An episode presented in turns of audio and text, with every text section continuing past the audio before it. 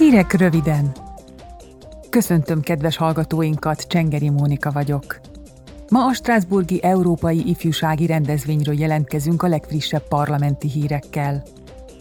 Az Európai Parlament ma és holnap több ezer fiatalt vár Strasbourgba az idei Európai Ifjúsági Rendezvényre, ahol Európa jövője lesz a téma. A résztvevők a helyszínen és a képernyők előtt háromszáz különböző program közül válogathatnak. Lesznek vitafórumok, beszélgetések, művészi előadások, interaktív műhelyfoglalkozások, de kapcsolatépítésre és sportolásra is lehetőség nyílik. Hétfőn újabb plenáris ülését veszi kezdetét az Európai Parlamentben.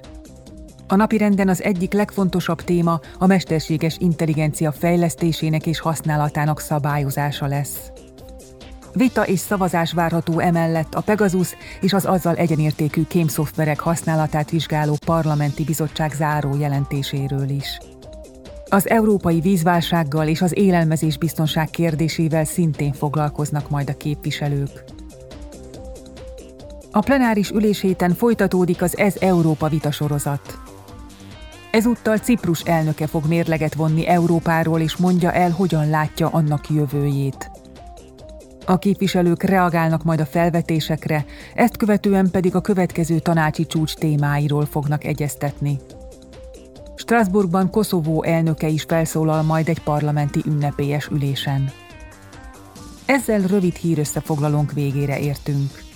Holnap friss hírekkel folytatjuk a Europal rádió hullámhosszán. Tartsanak velünk akkor is!